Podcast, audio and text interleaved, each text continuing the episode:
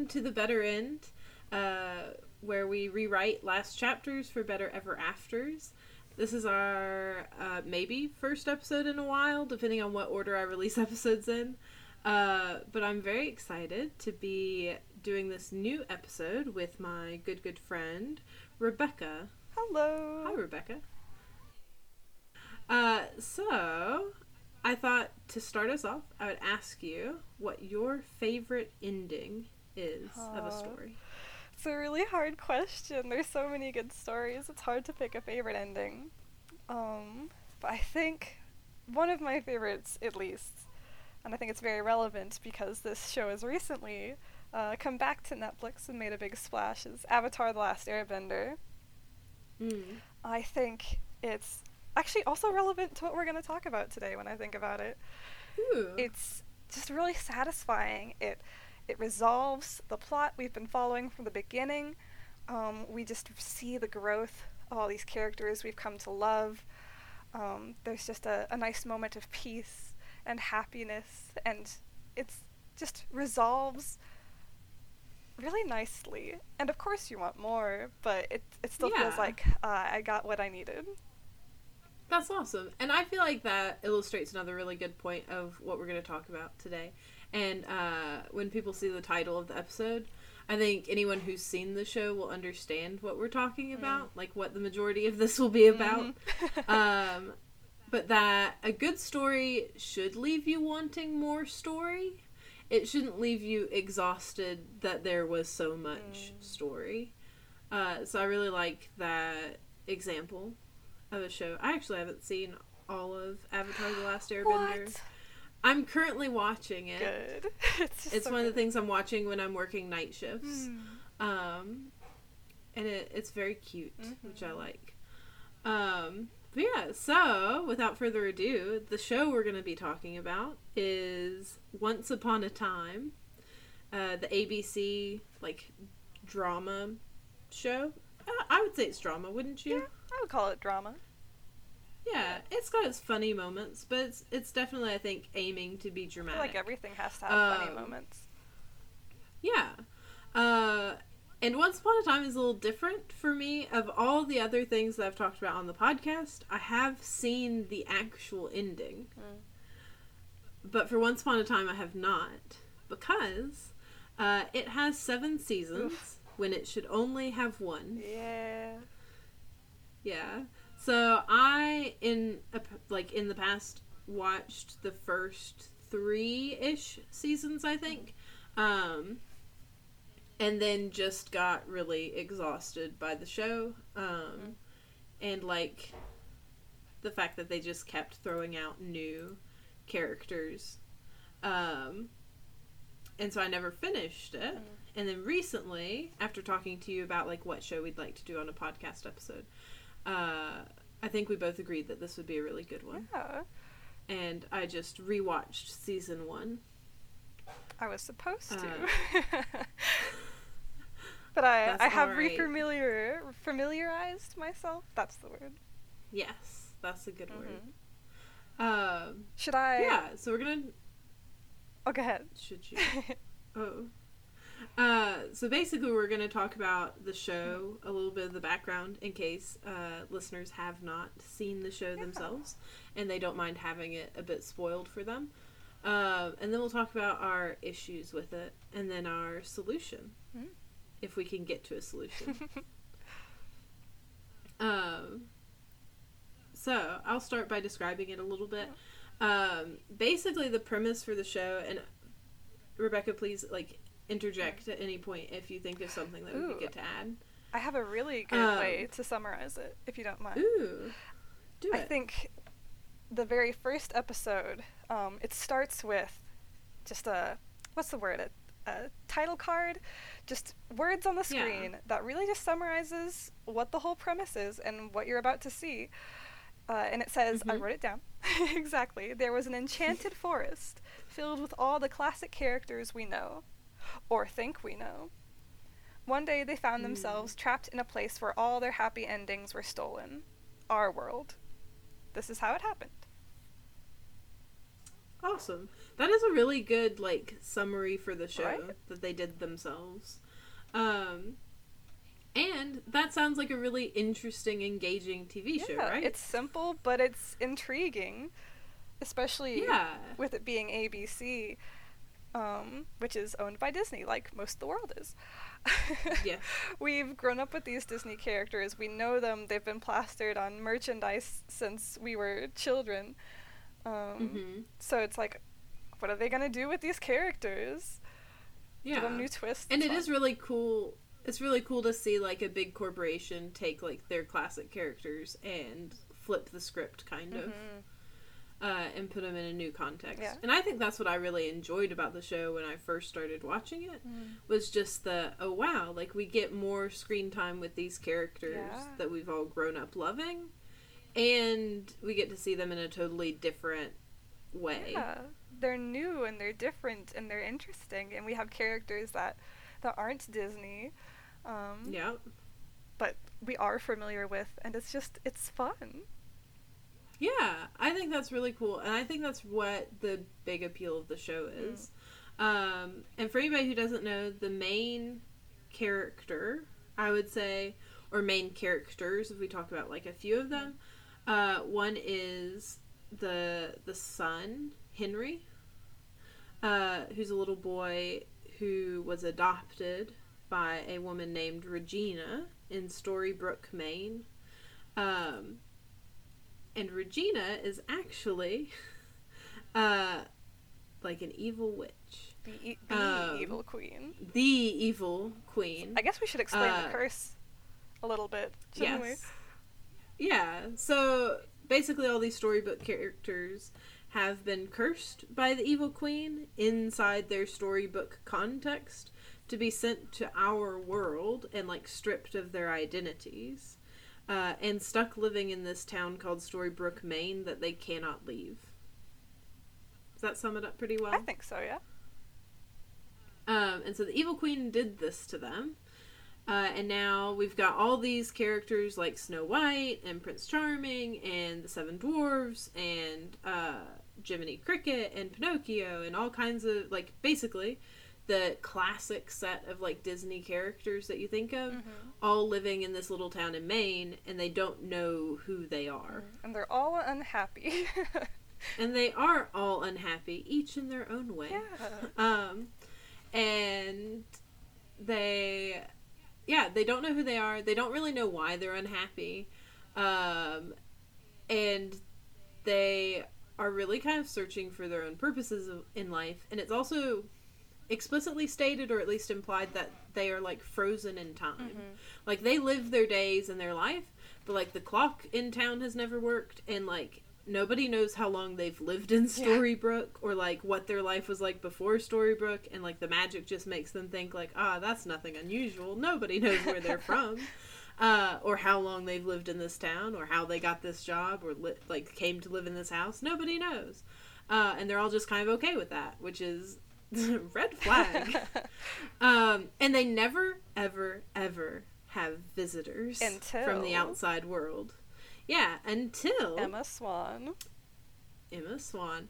And the reason Emma comes to town is because Henry, who I kind of spoiled it a little bit earlier, uh, Henry leaves Storybrooke because apparently he can, and finds Emma Swan, who is his biological mother, who placed him up for adoption to give him his best chance, which kind of becomes a Mm. mantra of the show.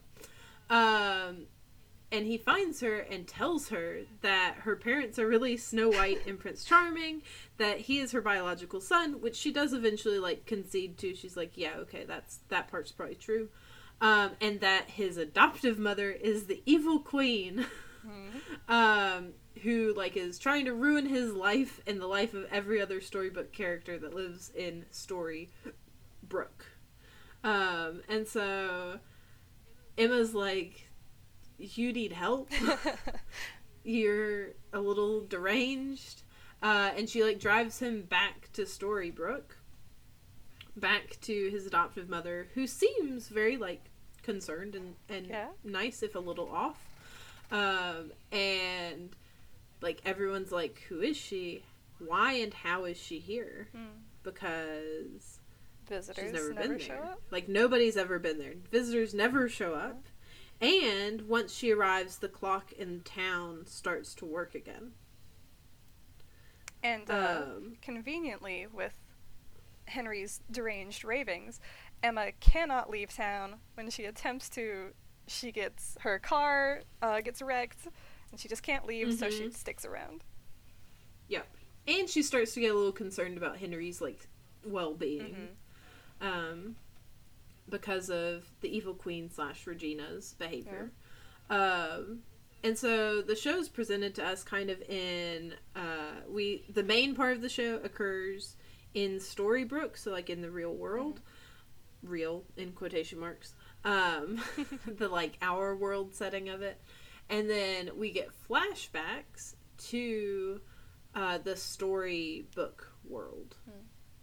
Uh, and what happened, how things kind of went down to lead them to the place they're in. Yeah. Um, and so something I think the show does really well in that first season is it does really like kind of flip the script on some characters and develop their personalities and stuff more. Um, like I really like that it makes Snow White less of like a two dimensional character. Mm. Because like in the classic Snow White, uh, like she's just the sweet girl who is hated by her like evil queen person. Step. Not even her stepmother. Is it her stepmom in the classic story? Yes, ma'am. Uh, yes. So hated by her stepmom, and then like cast out and like hunted down by the woodsmen and all this stuff. Mm. Uh, and lives with the dwarfs, and then eats a poisoned apple, and all of those things still happen in Once Upon a Time, but they don't happen the way you're familiar with Yeah. them, which I think is really cool Yeah. and like uh like snow white has other friends like she's real good friends with uh little red riding hood Mhm. um and she's kind of like a like impressive like hunter warrior-ish kind of person herself um which i think is really fun Mhm. and her relationship with charming is really sweet Yeah, it's not just oh here's this cute boy that saw me when I was at the well, and now he's in the woods again. and now we're getting married Whoa. yeah so like they actually like develop characters uh and their relationships with other characters and other stuff like that which i Mhm. really like um and they even develop our like evil characters Yeah. like we get insight into regina and like why she is the way she Mhm. is and like why she hates snow white so much Mhm. uh, and like her feelings are valid. They're misdirected, Mm. but like she's not just this crazy evil person for the sake of being crazy evil. Yeah. They So those are things the show does really, really Yeah. well. I think. Um, agree. Do you have any other things you'd add? Hmm. Uh, something I really love with uh, taking the characters and giving them new spins is some characters are like, excuse me, multiple characters, which I'm trying to think of Hmm. how to explain without spoiling it super bad. Um, so minor Mhm. spoilers here. Like, this whole episode is full. We're talking about the end of things. yeah, you know, this It's whole podcast is spoilers. yeah. If you didn't know that a store that like a podcast called "To the Better End" is gonna spoil the endings and like the things between the beginning and the ending of shows and stuff, um, That's fair. I can't help you. uh, but this is your like mid-episode warning that spoilers they are a coming. Mhm. So here's one spoiler: Rumpelstiltskin, who I Mhm. remember being my favorite character. He's not only Rumpelstiltskin, Mm-hmm. and he not only gets his own backstory, he's also the Beast in the Beauty and Oh, the Beast yeah. storyline. And I in future seasons, he's also the crocodile, if I'm not mistaken. Yeah. Well, I think even almost by the end of season one, he's the crocodile. Is he? The crocodile, so. uh, for listeners, being uh, the crocodile who antagonizes Captain Hook. Yes. I'm trying to think if Cap. Uh, no, Captain Hook doesn't show up till season two. Yeah. Um. Yes, but he. Yes, I rem- I did watch part of season two during my rewatching recently. Um, yeah, I think that's really cool too, as a way to it kind of gives depth to characters again, Mm. and avoids having to have, you know, every single character represented, Yeah. and kind of interconnects the story. Yeah, it makes sense why they're all intertwined too. It's not just like, oh, here's this one character, and just lump them alongside this other one. It really is a fun Yes. concept, and they really did some really fun and entertaining stuff with it. Yeah, and like I I would like to emphasize again, as I think I have in every episode, that so far I've really only talked about stories I really like. Um, and it's because I like them so much that I think they deserve better endings. Um, and that goes again for like this show because I think you and I both really like the show. Yeah, I It just I meant to Yeah. rewatch the first season um, completely before we Mhm. did this. I only got a, a bit in um, before I just read summaries, but I really do want to go and finish rewatching it now more than I thought I would. Yeah. Well, the first season anyway. yeah. Maybe the first two. Yeah, maybe dip into thing. We'll Um, see. Yeah. um, but yeah, so I really like Once Upon a Time. I think it's a pretty good story. It's got such a cool premise that like there was nothing else at the time competing with it Mm. in the same kind of category. Like nothing else was like it. Um, but then the problem was it never ended Yeah. until eventually like it just kind of died of old age Mm. and that's a problem in storytelling not just for this story but for stories in general that like an ending is important Mhm. um not only is it like reflected in real life that like all things must come to an end Yeah. uh but it's also just a major part of good storytelling uh, when I teach my language arts classes, we always go over the plot outline, uh, which is one thing I've pulled up to talk about a little bit. Um, and each major section of the plot outline, uh, or I've referred to it as like the plot roller coaster, um, is really important. Now, they can be done totally different ways. Uh, like following the plot outline doesn't mean your story is going to be predictable. Uh, but what it does mean is that it will be complete. Uh, so everything usually starts with some exposition. Um, and really close to that exposition, sometimes at the very, very start, you have what's called the inciting incident. And that's what, like, the catalyst, what sets things off. Um, like, what would you say is the, the inciting incident for Once Upon a Time? Mm, let's see. I'd say the exposition is definitely that, you know, title card. Um, Yeah. the inciting incident would probably be Henry just randomly showing up into Emma's life. We get Yeah. a. I. Oh, sorry. Oh, go, no, you're fine. we get a brief scene where we see a bit of Emma's life before all this begins, but Mhm. things just really take a turn in everyone's lives when Henry just leaves his home in Maine and shows up in Boston. This 10 year old little boy walks into his Yep. birth mom's apartment and is like, You're a fairy tale character. You're coming with me. Yep. And so, like, you don't have to have tons of exposition. They basically give you, like you said, a title card, Mhm. and then they show you a little bit of Emma's life, Mhm. like just kind of her personal setting, right? Yeah. Um, and then the inciting incident happens real fast. That's Henry going and finding her. Um, sometimes they call that the conflict, and it's what begins the next like phase in the story, which is usually the longest part, called the rising action. Yeah. Just like in a roller coaster, like that's where you start to go uphill. it's where like all the anticipation is built. It's where all these little like conflicts happen, which we see lots and lots of conflict in Once Upon a Time Mhm. Like every brush up between Emma and Regina or Regina and another character or the conflicts other characters have in their lives. Like you don't just have to have one like straight shot of conflict. You can have a lot of like converging things happening at the same time which they do really well because like we have Snow White and her like eventual irresistible attraction to Prince Charming. Uh, that leads to like all kinds of craziness. Mm. Like she becomes like the town pariah, and because like Regina has like made uh, Prince Charming married to some other person, Mhm. and he's been in a coma for like twenty eight years. Lots of crazy things. Um, all of that would fall under rising action, as like you're anticipating some big showdown kind of thing. Mm. Or like a breaking point almost Yeah. in like quieter shows. Um, and we have that. Like there's a big showdown, basically, uh, if I remember correctly, in season one. Um, I think. between. Oh, go ahead. Oh ahead. no, you go ahead.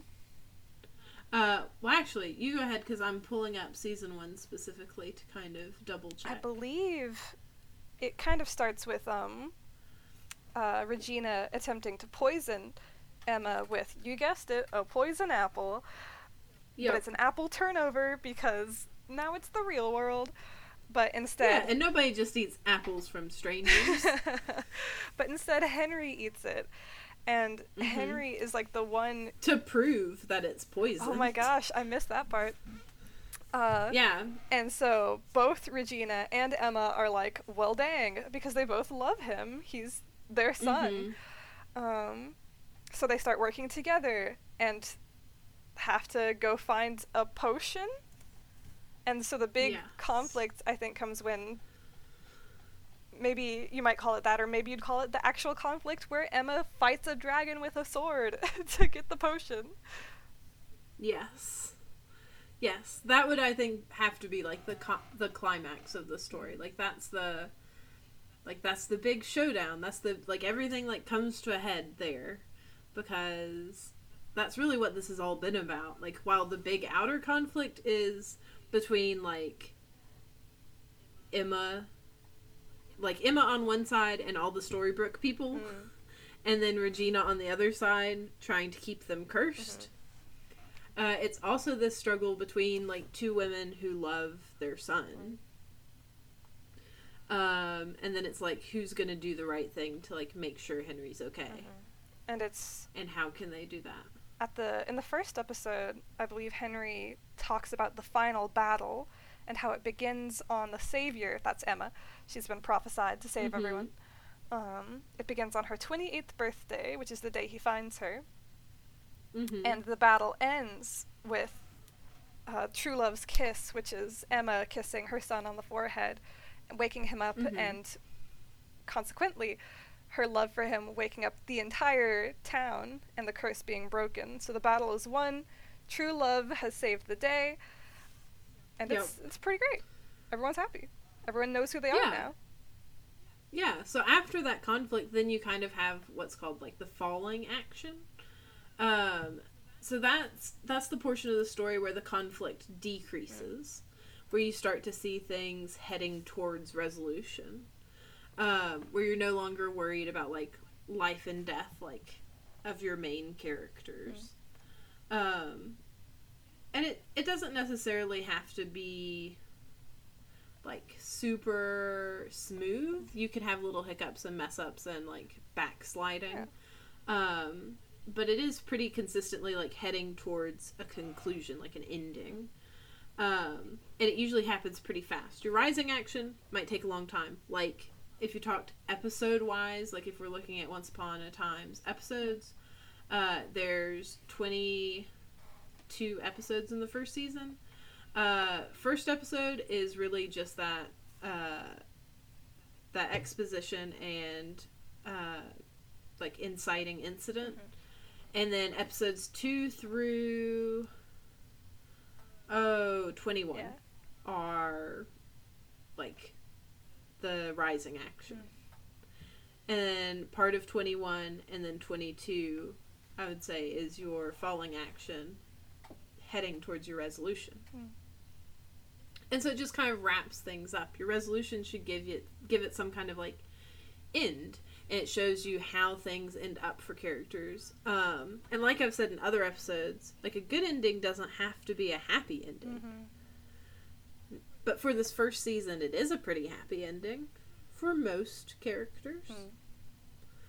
Um, and like that's fine. You can have kind of a mixed bag. You could have like a happy ending. You could have a sad ending. You could have even a cliffhanger. Is an is a resolution. Um, as long as you commit to that, like we'll never know, kind of energy. Um, and like first season of Once Upon a Time does such a good job of following that classic like s- plot uh, like narrative arc. And it's like a fun ride. If it were a roller coaster, like you're having a good time, you're excited, it's nice and fun, and like it ends before you feel like you have to vomit. right? Yeah. Uh, and you feel you feel kind of like okay, like that was a complete good story. Mm. It is really But satisfying. Yeah, it is a really satisfying. Like when I was watching it, I was really impressed. That I was like, oh yeah, I really liked this show. Mm. Um, and I like I binged it really fast, and like I think I talked to you and said, let's talk about Once Upon, or you said let's talk Yeah. about Once Upon a Time, and I was like, yes, I will rewatch season one in a couple of weeks, and then I rewatched season one in probably like three days. um, partly because I was working night shifts at the time, so I was able to watch a lot really fast. Mm. Um, could watch like seven episodes in a day. Yeah, when you work ten hours at night and you have to be awake, you can binge a lot of things. Mm. Um, and so, yeah, I really like the show. Um, and it would be such a good place to end it. Mhm. Or even season two, I think, has potential to be like a good like because they do kind of set up in that in that resolution in season one they kind of set up a new conflict Mhm. Rumpelstiltskin ish- brings magic back. Well, magic to Yeah. our world. Um, mm-hmm And shenanigans ensue. yep yeah so he brings magic back but all the magic characters like the storybook characters don't go back to their world Mm. even though the spell is broken um and it's kind of like what's happened to our world Mm. and then also what are we going to do about rumpelstiltskin and now the evil queen, who is well known for her powerful magic, has her powers back, and she's still not happy with us. Yeah. Oh dear. Yes. So like that sets up a new conflict, and you totally can like the same way you can have you can have a series of books where they each like individually have their own plot arc and like satisfying conclusion, and then like continue on in another book. Mm. You could totally you could totally do that Mm. for like a season two. Um, I think even like Disney slash ABC could like squeeze out a third season, Mm. maybe. But then you get really ridiculous. yes. Can I refer us back to the very first sentence we received with this show, um, yes. which is with all the classic characters we know or think we know, like one of the main premises is that these characters are different. Um, Mhm. their their stories are different, their personalities are different. There's still a core there that's similar, yeah, but they're these are not Mm-hmm. the Disney characters we know. Their costumes are much different. Um, even the ones that are similar are much more earthy and like more Realistic. realistic fantasy. Yeah, like gritty. Yeah. Yeah. And then Anna and Elsa show up. And not just Anna and Elsa. Kristoff and Hans, and they're all in their like Broadway copy paste from the 2D animation costumes. And so is their story. And and we have people not from a storybook setting. We have Cruella de Vil. Yep. Cruella de Vil Cruella is de Vil. not from a storybook world. Like 101 Dalmatians is set like in real world England, like Mm. in a different time period. And even Peter But Pan. in like real world. yeah, Yeah, and even Peter Pan, you're totally right. Like Peter Pan, Neverland is like a magical Mhm. place. And we, we do get a reference to Pongo um, from 101 Dalmatians in the first, uh, like the first episode. But like But it's the name of his dog. yeah, it's just like oh, fun little wink. yeah, haha, other Disney character name. Not copy paste Cruella de Vil, who's supposed to be from Yes. a fantasy world. Yeah. So like it just totally like breaks its own rules of like these are the classic storybook mm-hmm. characters like and that they're in a different way. Like I love that you pointed that out because that's even an angle I didn't think about of how different the show like goes out of its way to make all the Yeah. characters in the first season. And then yeah, Anna and Elsa and Kristoff and Hans are copy pasted from from like the the movie. Yeah. And they're like a bad cosplay. Yep. It looks like Where I was I was looking at pictures because I just wanted to confirm my Mhm. memory that their costumes were like tailored to look just like the 2D animation they are, and so it just looked Mhm. like a couple of like Disney park actresses. Not yes. which I mean, not dissing Disney park actresses. Well, even like their hair and makeup, I think, looks super, uh, like not necessarily realistic. Um, which is like a pretty big thing, I think, because all the other characters have like natural hair, and like, or if it's dyed, it looks very natural on them, like fits their their look, and they dress. Yeah, I'm looking at this and just like shaking my head. Uh, what are y'all doing here? totally You look so out of place. And I remember just Um, with how much Frozen just blew up, which, don't get me wrong, love Frozen, especially Frozen 2. yeah.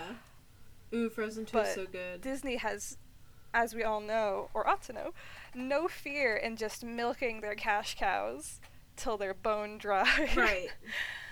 Yeah, not just bone dry, dead. Yes. Dead, dead, dead. and then they just um, revive them and do it again with live action remakes. yes. Disney, the necromancer. oh my gosh, yeah. Um Yeah, because and I think that's really like when they revealed just how much of a like money grubbing kind of thing this had become Mhm. because I think it does take a level of artistic integrity to stick to an ending for a show Mhm. that you create. Like to be like, I'm going to create this beautiful thing, I'm gonna share it with the world, and it's gonna be like successful, and then it's like wildly successful and people love it. And for you to still stick to, yes, while people love it, and yes, while I could sell them more and more and more of it, I'm going to stick to the ending that I created for it and that it deserves. Yeah. And it might take a while to get to that ending, but you get to it, and not doing it feels greedy and cowardly, honestly. Yeah, and that's why like you can you can plan out several seasons. Um like I think that's a mistake some shoot some shows can do sometimes is that they they don't anticipate how successful they'll be. Um and so they only they like cram everything in into the one season. Mm. Uh and then they leave themselves nowhere to go. Like the Legend of Korra. Ooh, I have not seen that. It's eh. oh, okay. it kind of actually but they kind of shove everything into yeah. one. It was planned to just be a mini series, so they had it very compact in the first season. Mhm. Just the one antagonist who was dealt with, and all conflict is resolved by the end. So the next season and the season after are very much the opposite of Avatar: The Last Airbender, which Legend of Korra is a Mm. sequel to, for those listening. Um, Oh, okay. where Avatar is like there's one antagonist and I mean like main antagonist and one main problem Mhm. Throughout these seasons, so it's all tied together with all the other adventures and conflicts they deal with. But Legend of Korra, it's just kind of like, aha, we dealt with the problem, and next season, oh look, there's a new one, and it just gets Yeah. bigger and more ridiculous, and oh, it's something. Yeah, you kind of lose the you lose the point if you're not careful. Mhm. Um, because like part of that, I think part of that is just a natural consequence of like things are meant to end. Yeah. And so like when you keep pushing it and pushing it and pushing it to go beyond like what it should be, Mhm. it just isn't you like lose quality. I can almost like picture like pushing a snowball like down like an unsnowy like hill Ooh. and like little bits of it come off as it like rolls down and eventually like you're out of it like it's gone Mm. like and the farther you go the less like structural integrity and stuff that that snow snowball Yeah. has um just because like you've got to like invest in each episode invest in each season and you've got to like have stuff to give Yeah. and eventually like the idea just doesn't have any more to give Yeah. And that's um it's not to say like that long stories can't work. Something when we were talking about talking about all this that you mentioned Mhm. that was really really helped me understand better was um plot driven versus character driven stories mm, like Friends. Um that's a character driven one, right? I haven't watched it myself. Yes. Friends is super character driven and it's also comedic Mhm. rather than dramatic. Mm. Comedic shows are not and comedic stories are not always uh but especially TV shows are not always held to the same plot structure. Yeah. Because they're very serialized. And it still works, so it's still Um, enjoyable. Right, right. And like even it has its end. Um, but because of that serialized feature of it, you accept that there's a level of sameness to all the episodes. Like every episode, like because it's super character driven, and you can have dramas that are super character driven too. Um, but like as long as it's dramatic, it's gonna be like what keeps that drama like in tension is dependent on it following that plot arc. Mm. Whereas comedy and like such a such a character driven show, kind of like Friends, uh, what keeps it going is people's love for the characters. Even to the point where they accept the fact that every episode is going to be about like 30 minutes long, 24 minutes without commercials, as Netflix has shown us. Is going to be about 24 minutes long and have a resolution within that episode. Uh, basically, it'll have like it'll follow the plot arc within each episode, Mm.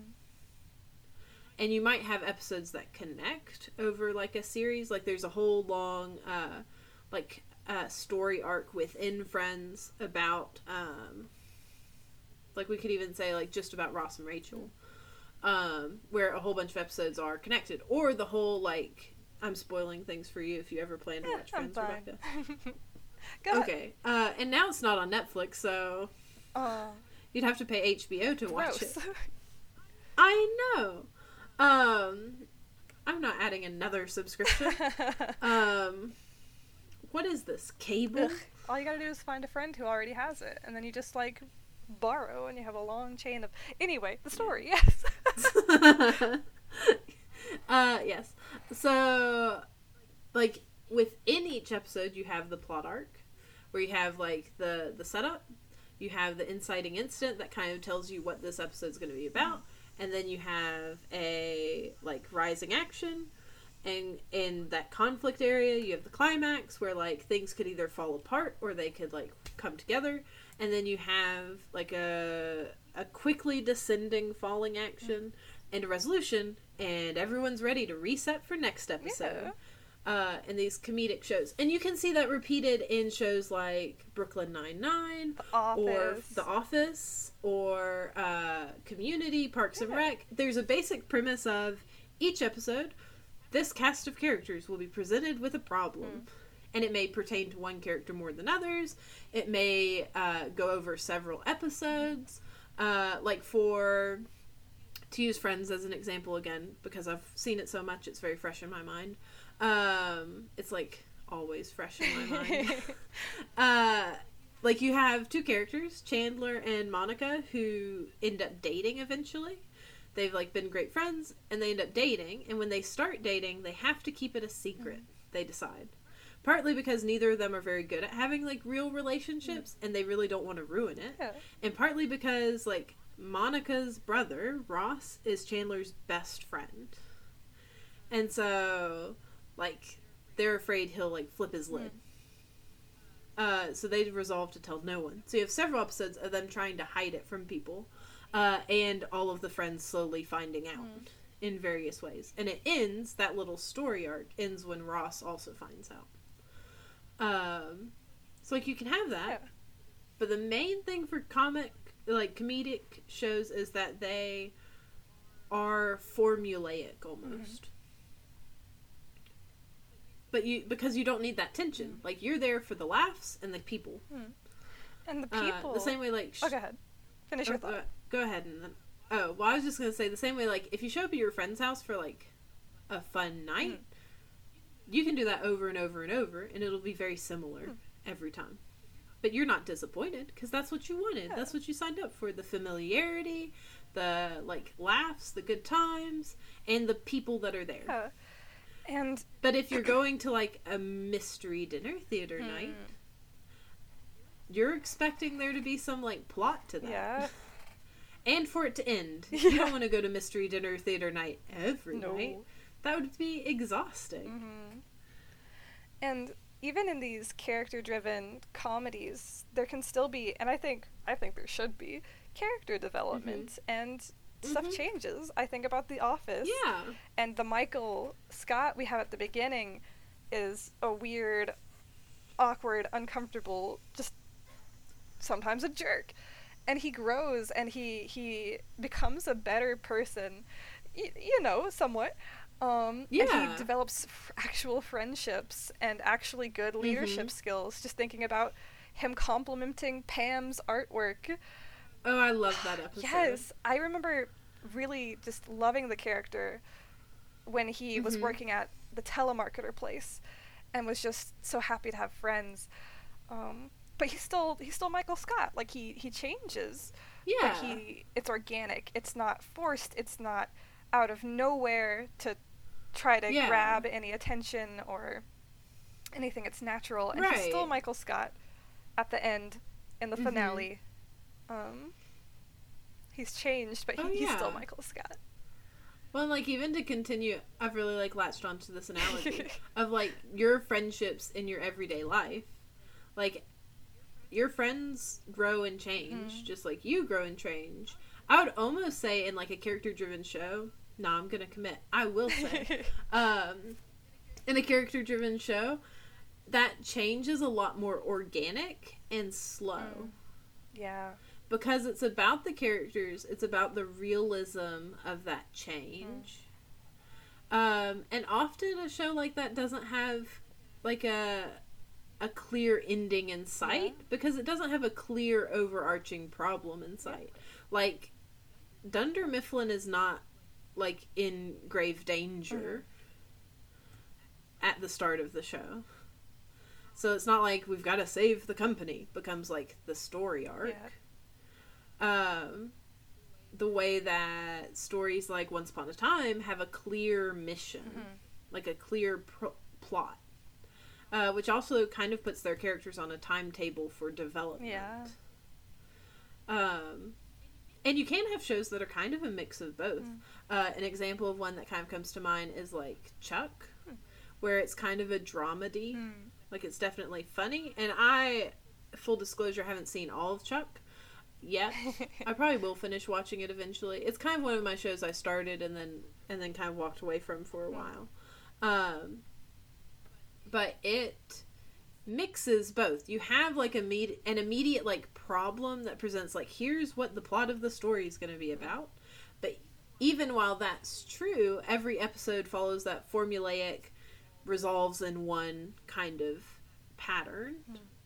And so I think you kind of get a mix of characters develop both slowly while still kind of being on a timetable. Um, that show I would also say probably goes longer than it should, which is one reason I didn't finish watching it. Mhm. Um, if you've ever been watching a show and after a couple of seasons, even though you love, love, loved it, you end up like falling away from it and not finishing it, I would suggest the reason is that it doesn't have a good resolution when it should have a resolution. Mhm. Because I think we all have pretty good internal like uh clocks for when a show should end. Yeah. And sometimes you're willing to disregard that internal clock because you really, really like the characters and you just want more. Yeah. And that's the same reason people like read and write fan fiction. Yeah. But at some point, you'll probably get exhausted from it. Mm-hmm. Of like, this feels contrived or really like we said convoluted uh, when we were talking about. I think you used convoluted, and I think that's a really good like word word. for. Yeah, and it's really a good description for what happens to Once Upon a Time. Instead of, Uh, it becomes. I would say, Oh, go ahead. at least from what I remember, it went Mhm. from feeling like um, the plot had intention to let's just keep throwing crazy things in here to hmm keep it going. Yeah. Yeah, like it just becomes. It's almost like they try to switch over to being character driven uh, after setting themselves up to be plot driven. Um, and it just doesn't work. And eventually, like you lose that that thin thread. Like every show, especially fantasy shows or stories, uh, they are really holding on to the reader's like or the listener or the watcher's credibility by like a thread of like, hey, here's our little lifeline of believable like of believability, where you will suspend uh, like your disbelief and hang on to this. Um, and that's something people depend on that you can accept for the context of this show. The way things are operating is real. Hmm. Like these are really storybook characters trapped in the real world. That kind of thing Yeah. and that's like the that's the thread they're like here's what you hold on to. But then they start to abuse that and you lose your suspension of disbelief. Yeah. like at some point you're like eh, i'm not buying this anymore. Even for this fantasy made up world setting. Which is this is fake. Yeah. Like seeing the Anna and the Elsa show up. yes. It was like it wasn't ah here's a twist on classic characters. It was here's some guest No. stars from popular Yeah. children's merchandise movie. Which is so crazy because even in season two, when they are introducing new characters again, mm-hmm. uh, because they introduce like Hook and all kinds of other people, because they that just for whatever reason is the showmakers like favorite thing to do. More Like, "Ugh, characters. yeah, we need to do like we have issues. I know what this needs. More characters. That's like being like this party is uh like this party is drawing to a close because it's 3 a.m. Let's add more people. um I was gonna really keep holding to that to that analogy. It is. Um, and so they're like, ah, more people, more people. And they kind of forget, like, ooh, we forgot to tell them what the dress code is, and we forgot to like tell them to use fake names, or we forgot to And suddenly like they like It's not the party we started with. No. Suddenly you're like, I'm at a costume party, and these people don't know how to behave. I signed up for board games and jazz, and now it, there's rave music, and someone's dressed up like Captain Hook. Yep. yeah, and so like that then then you're like, I'm gonna I'm gonna step away now. Uh I'm gonna go outside for some fresh air and uh never come back. Bye. Oh. And that's just kind of what happens. Um because like you can't solve a, like a weak story's issues by throwing new characters at it. Mm. Or new strange Uh. plots. It's it's a new story. You've got to end this first story Yeah. and start a Well, and even like I think what really illustrates this is that season seven, Mm. the final se- Yeah. season, is literally not even the same show. Yeah. It is a soft. It's marketed as a soft reboot, says Wikipedia. Mm-hmm. Um, and it takes place like in a different part of real world. Mhm. It takes place in Hyperion, Hyperion Heights in Seattle, Washington. Um, and it's a, it's like the daughter of Henry, uh, who like has to go on her own same thing, Mhm. and it's basically the same story, but different, uh, with different characters and. Oh, It makes me mad. I'm just reading things. I'm reading things, and I'm like, this is garbage. Yeah, it's literally the Um, same thing. They make they make Emma. Wait, they wait. What? what do they do to Emma? Uh, I no, that's the name of the the I actress. saw that I was really upset because I was like, did they make Emma Mother Gothel? That would be because that's a weird term. Just her actress. Her actress is Uh, Emma Booth. Yes. Um. yeah, basically it is the same story, uh, but new characters. And what I think helps show that even the person who like ran the show Mhm. realized it was time for the show to to die is that Disney had to bring in a new story like showrunner. Uh, the last season is not done by the same person, Mm. which is a that's a pretty big problem. Mm. Like you can have shows like lose story runners for whatever reasons, and then you have shows like Doctor Who that like replace their story runner all the time. Because that one's designed to keep the time. regenerating and keep going. Yes, yes. Um, but when when the person who really like loved and ran the show, like decides, peace out, Mhm. you've got a problem. Uh, so let's quickly talk about how we could resolve some of these Mhm. issues. Uh, unless there's something else you think we need to bring up before we move No, on think- to we're resolution. We're following our own little plot arc Ooh, look at us. that I outlined at the beginning. Ooh. Um, so I think uh, biggest way, best way, uh, you could resolve this and give it a good ending would really be to end it after one season. Mhm. I think that gives you the strongest possible ending. I think there are a couple of things you'd have to do uh, to kind of make that work. Hmm. Because I think they they do kind of. I think by the time they got to the last episode, they knew they were renewed for a new season, um, and I think that probably shifted them away from what they had planned for the ending. that Um, makes sense. and they started adding in more like now we've got to like this is our new problem Yeah. um and i think you can have uh an ending where it's not like 100% like tied up in a neat bow um where you could have like all your storybook characters are stuck in the real world Yeah. I would be. I think that's that. a good idea Yeah. yeah i think that would be really cool It's like i vote we leave them stuck in the real world. I feel like like the it would be ending. less satisfying if it was a perfect happy ending where they're all back home. Right. Well, especially since the whole show is about like flipping the script. That that feels cheap to be like, Mhm. oh, and now everybody goes home and happily ever after. Yeah.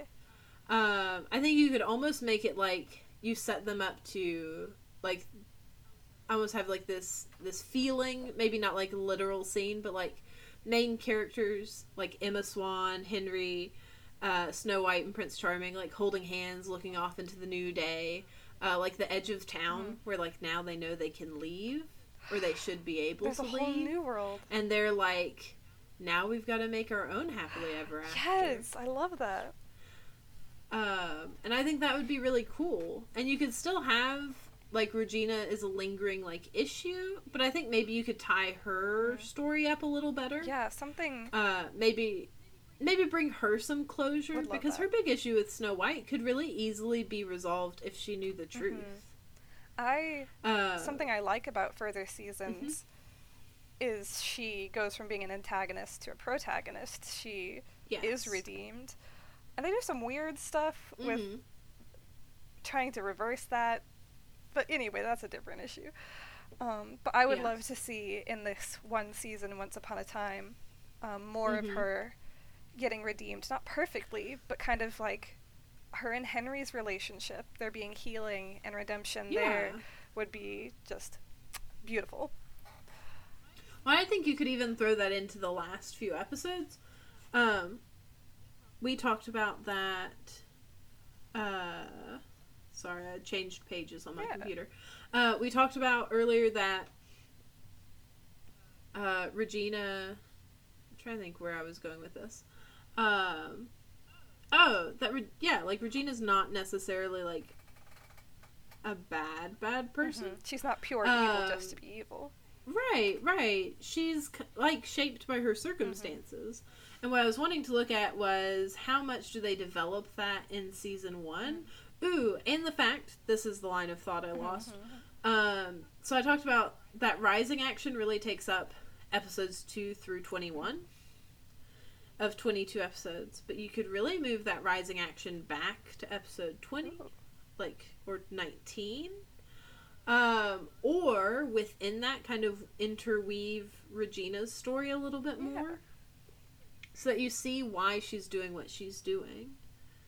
Uh, and you might offer an opportunity for reconciliation between her and Snow. Mm. And then if you did that, uh, you could kind of give her a happy-ish ending also. Mm. Uh, maybe uh, she's still like a little haughty and like suspicious of them and like we're not friends. Maybe she's not that kind of vibe. leaving with them, but she is finding her own happy ending. And maybe it still involves Yeah. Henry in some way because she loves him and has raised him. Um, but Mhm. she's still not perfect. Right, right. Um, I would almost even love to. I would love to. It would be really cool if you could bring back her love interest. Mm. That might almost be a little too like happy Yeah, ending. too perfect. That might be too perfect. But there are a couple of other instances that would maybe give it credibility. Mm. Um, but even without that, it would be really cool to see her maybe like find a new purpose. Yeah. Of like, well, if I'm not going to torture this town, what will I do? And maybe it, Um, because she found so much love and happiness in raising Henry, maybe it has to do with giving other foster kids their best Ooh. chance. she can start the story, the Storybrooke Boys and Girls. Oh my Home. gosh, yes. And she's still stern and kind of haughty, thing. but like Yeah, she loves them and they they know that. yeah. That kind of like ah, that tough love kind of Well, because figure. really, like, she's like an orphaned person Yeah. almost. Like, her dad never stood up for her, and her mom was a horrible person. Mm. Um, her mom is such a terrible person. That would be really sweet to kind of give her like that redemption arc, and I think you could work that into season one Mhm. pretty easily. Yeah. You might would drop somebody else's like little story, like ooh, you know whose story I would Who? drop? Uh, the dwarf and the fairy Mm, who like are in love. mm. Because that, while like a sweet little storyline, felt kind of contrived, I think. Mm. Um, and you could totally take all the time dedicated to that to um, resolution or healing for Regina. I'd be for that. Yeah, because that also doesn't really like that wouldn't alter the story in a negative way. Yeah. I don't think you'd lose anything by um, taking out that little like storyline Mhm. um, because like it's really kind of a forgettable storyline. Yeah. I had forgotten about it Um, till I read the Wikipedia stuff. Yeah, because there's the the dwarf who's in love with the fairy, but fairies and dwarves neither one are allowed to feel love, um, and that's just like adding in a whole new level of like, do we need to know this about dwarves and fairies? Why can't they love? Why are they like and what this? is exactly our definition of love here? And yeah, because they fall in love at like first sight. Yeah. um, which is not my favorite. I really like that they removed that element from pretty much all of the main stories. Mm-hmm. Of like Snow White and Prince Charming are not in love at first no. sight. Um, they're in like animosity at first sight. Um, and I think that's great because then they develop as people. Because very rarely in the real world do people fall in love at first sight, and very rarely, if they do, is it really love. And when you think about it, Um, a big theme really in this is that love is a choice and love takes Ooh. time. Like Henry and Regina Yes. and Emma and Henry. Mm-hmm. Like she's she's mean to him when she first shows up. It takes her time to learn how to love him, um, but she Mhm. does.